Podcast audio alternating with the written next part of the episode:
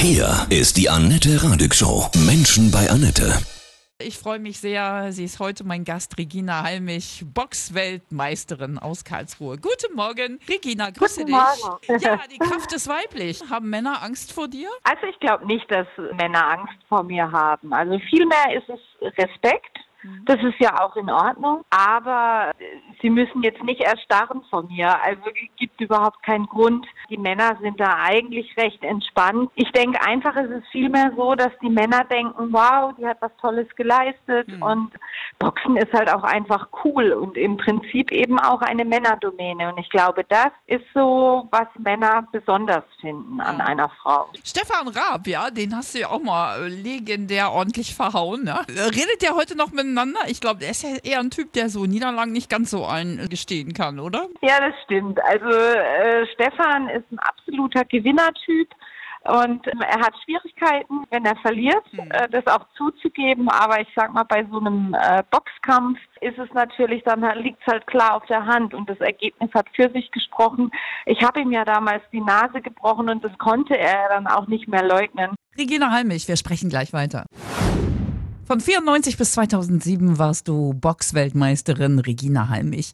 Und du hast zweimal Stefan Raab im Showkampf richtig verprügelt, sozusagen. Einmal die Nase gebrochen. Glaubst du, dass ihn diese Niederlagen immer noch wummen? Ja, wer verliert schon gerne, aber Ja. letzten Endes, man darf nicht vergessen, ich war zu dem Zeitpunkt eben auch Weltmeisterin und habe täglich trainiert. Er nicht. Also er hat halt sich auf diesen Kampf äh, zwei, drei, vier Monate vorbereitet, mit Sicherheit auch intensiv. Aber es ist einfach so, man kann Boxen nicht von heute auf morgen lernen. Dieser Weg ist ja auch unfassbar. Ja, du hast ja Rechtsanwaltgehilfin gelernt, ja, und dann Boxweltmeisterin. Ging da eine Tür nach der anderen auf? Ich bin halt zum Kampfsport gekommen und habe vorher erst Karate und Kickboxen gemacht. Später bin ich zum Boxen gekommen. Und dann habe ich ein Angebot von Deutschlands größten Boxstall erhalten, ähm, Universum Box Promotion. Da war ich gerade mit meiner Lehre fertig. Also ich wusste schon, dass ich gerne Boxerin werden möchte dass ich davon leben konnte, dass ich also ein monatliches Gehalt auch bekommen habe. Das hätte ich damals nicht gedacht und da habe ich einfach zugeschlagen. Das Hast deinen und manchmal kommt gelebt. einfach Ja. anders. Ja, toll. Es kommt Ja, anders, als man denkt. Kannst du das auch Menschen sagen, die gerade jetzt vielleicht durch Corona auch so Zukunftsängste haben und wissen nicht, wie sie sich orientieren sollen? Wo geht das hin? Ah, Ich kann das absolut nachvollziehen, diese Angst äh, vor der Zukunft. Ich habe viele Freundinnen auch äh, aus der Schauspielbranche und aus der Eventbranche, die also wirklich nicht wissen, wie sie gerade ihre Miete zahlen sollen. Bleibt dran, dass das Ganze auch mit Corona, das wird ein Ende haben. Es kommt hoffentlich ganz, ganz bald. Man muss da eine gewisse Nervenstärke aufbringen. Deswegen hoffe ich jetzt einfach auch mit der guten Nachricht, äh, dass wir jetzt bald einen Impfstoff haben, hoffe ich wirklich, dass, ich, dass diese Zeit bald vorübergeht und kann da auch nur bestärken. Aber allgemein sage ich immer, man muss an seine Träume glauben. Das hat jetzt gar nicht so viel mit Corona zu tun, sondern es ist wichtig, dass man, dass man Ziele hat, Träume, Wünsche. Und dafür muss man eben ganz viel tun. Es gibt ja dieses berühmte Zitat auch aus Rocky, ne? Im Leben kommt es nicht drauf an, wie viel man austeilen kann, sondern wie viel man auch einstecken kann und dann wieder aufsteht. Oh ja, das stimmt. Es ist unglaublich, wie sehr der Mensch auch belastbar ist. Also manchmal wachsen wir ja auch förmlich über uns hinaus. Wie oft habe ich auch gedacht, oh, das schaffe ich nicht und weiß ich nicht. Aber ich hatte immer in mir dann so eine Energie und je mehr Menschen in meinem Umfeld waren, die gesagt haben, das schaffst du nicht, äh, hör auf mit Boxen, das ist doch nichts für eine Frau. Je mehr Zweifler ich hatte, desto größer bin ich eigentlich geworden und desto stärker und desto mehr habe ich an mich geglaubt. Also ich glaube, das war auch so eine Trotzreaktion. Auch das kann ich jedem nur empfehlen. Je mehr Leute im Umfeld sagen, mach das nicht, je mehr wächst da etwas in einem, das sagt, jetzt erst recht. Ich habe so den Eindruck, dass Männer und Frauen jetzt so das erste Mal so richtig auf Augenhöhe gehen. Für mich war das schon immer klar, dass Frauen genauso viel leisten wie Männer und ich habe da nie einen Unterschied gesehen.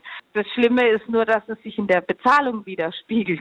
Also egal in welchem Beruf verdienen Frauen einfach weniger und das ist schlichtweg nicht in Ordnung. Und ich habe auch nicht immer Lust, äh, das zu betonen, dass ich eine starke Frau bin, sondern ich bin es einfach und fertig. Das muss man nicht immer in den Mittelpunkt stellen, sondern wir Frauen, wir glänzen mit unserer Leistung, mit unserer Kompetenz. Ich glaube, dass die Männer das inzwischen auch wissen. Warum liebst du das Boxen so sehr? Ich meine, es ist ja wirklich auch brutal, es tut weh, man muss sich disziplinieren. Das war wohl einfach so meine Bestimmung. Also daran glaube ich schon, diese Disziplin die hatte ich immer in mir. Das begleitet mich bis heute. Und es hat mir wirklich wahnsinnig viel gegeben, auch fürs Leben des Profiboxen. Und genauso hart wie es ist, deshalb habe ich trotzdem privat auch eine ganz weiche Seite. Das ist ja klar, niemand ist nur hart. Aber das ist eben eine Passion, eine Bestimmung und eine Leidenschaft. Und ich verfolge bis heute das Boxgeschehen.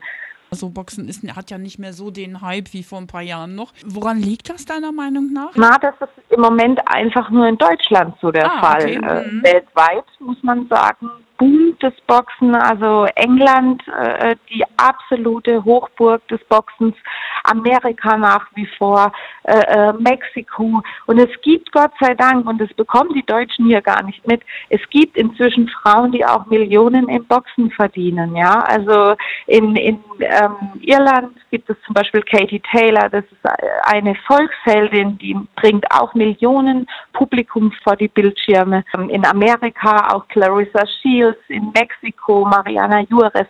Also das sind jetzt viele Namen, äh, die sind äh, hier bedeutungslos. Weltweit äh, sind es Frauen, die ganz große Anerkennung bekommen haben. Und da ist wirklich viel passiert und auch bei den Männern. Nur im Moment ist es halt in Deutschland so, kaum ein Fernsehsender überträgt mhm. Boxkämpfe. Und da wurde wirklich versäumt, so ein bisschen den Nachwuchs zu fördern. Und äh, wir haben gute Boxer im Moment auch, aber die Persönlichkeiten fehlen so ein Stück weit. Ne? Also es ist ja immer wichtig, dass ein Boxer, das ist ein Einzelsportler, der muss sich auch außerhalb des Ringes präsentieren und vermarkten. Aber natürlich muss er auch die Chance bekommen von den Medien. Und das ist im Moment gerade echt schwierig. Du engagierst dich ja immer wieder sehr für soziale Projekte, für Opfer von Gewalt im Weißen Ring, ne, bei Terre des Hommes, für Kinder in Not. Du engagierst dich für Brustkrebsfrüherkennung. Sagst du mir, ich habe ich hab einen Namen, also will ich damit jetzt was Gutes tun? Im Prinzip ja, genau. Das ist äh, der Hauptgrund, dass ich glaube, Sportler, Schauspieler, Sänger, alle, die in der Öffentlichkeit stehen, die haben eine gute Plattform und ähm, die sollten es sich alle zur Aufgabe machen, dass sie zumindest ein, zwei Projekte sich aussuchen, wo sie sagen, damit kann ich mich identifizieren und dafür möchte ich was tun, dafür möchte ich stehen weil ähm, letzten Endes, ich habe so viel Glück auch gehabt in meiner Karriere. Da finde ich, kann man einfach ein Stück was zurückgeben und ich habe mich immer engagiert äh, für Themen, ähm, die mich berühren oder die mich auf irgendeine Art und Weise betroffen haben, wie zum Beispiel äh, äh die Brustkrebsfrüherkennung. Ich habe eine Freundin, ähm, die hatte Rechts- und Linksbrustkrebs. Daher weiß ich, was es mit einer Frau macht. Und die Botschaft ist ganz einfach, geht zur Früherkennung. Das ist ganz wichtig für die Frauen, denn äh, ich sag mal, der Krebs ist heilbar und das ist einfach ganz wichtig. Und genauso mache ich eben fürs Kinderhilfswerk äh, äh immer wieder mal etwas, wo ich sage, Kinder sind unsere Zukunft, da müssen wir investieren. Und auch im Tierschutz bin ich tätig, äh, weil ich äh, einfach wahnsinnig tierlieb bin das sind einfach meine Themen und ähm, das mache ich nebenher so immer wieder mal mit Leidenschaft und äh, engagiere mich da auch gerne. Ja, toll. Was wünschst du dir so von, von der Zukunft nach Corona? genau, nach Corona. Das wünsche ich mir zuerst.